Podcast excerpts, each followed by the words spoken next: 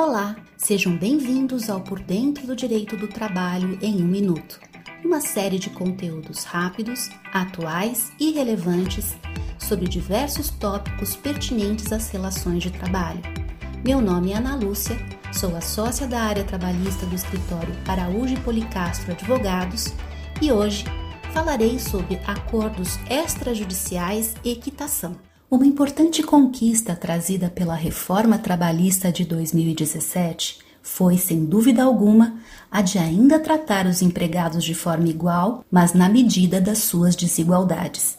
Assim é que, ao lado da já bastante conhecida figura do hipossuficiente, a lei trouxe a do hipersuficiente, ou do empregado que, por seu nível cultural, experiência e remuneração, está em melhores condições de negociar com seu empregador.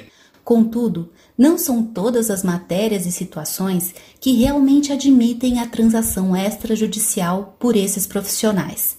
Para que uma negociação extrajudicial possa contar com os melhores efeitos possíveis, de parte a parte, é essencial que os temas envolvidos admitam a composição e a renúncia, sendo tratados em abordagem clara e contextualizada.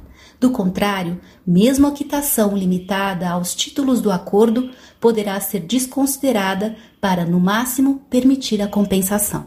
Muito obrigada pelo seu tempo e não deixe de conferir nossos outros conteúdos.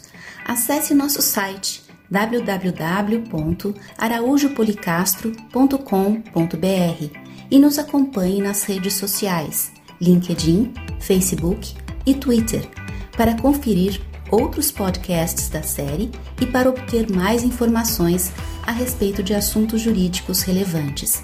Um abraço e até a próxima!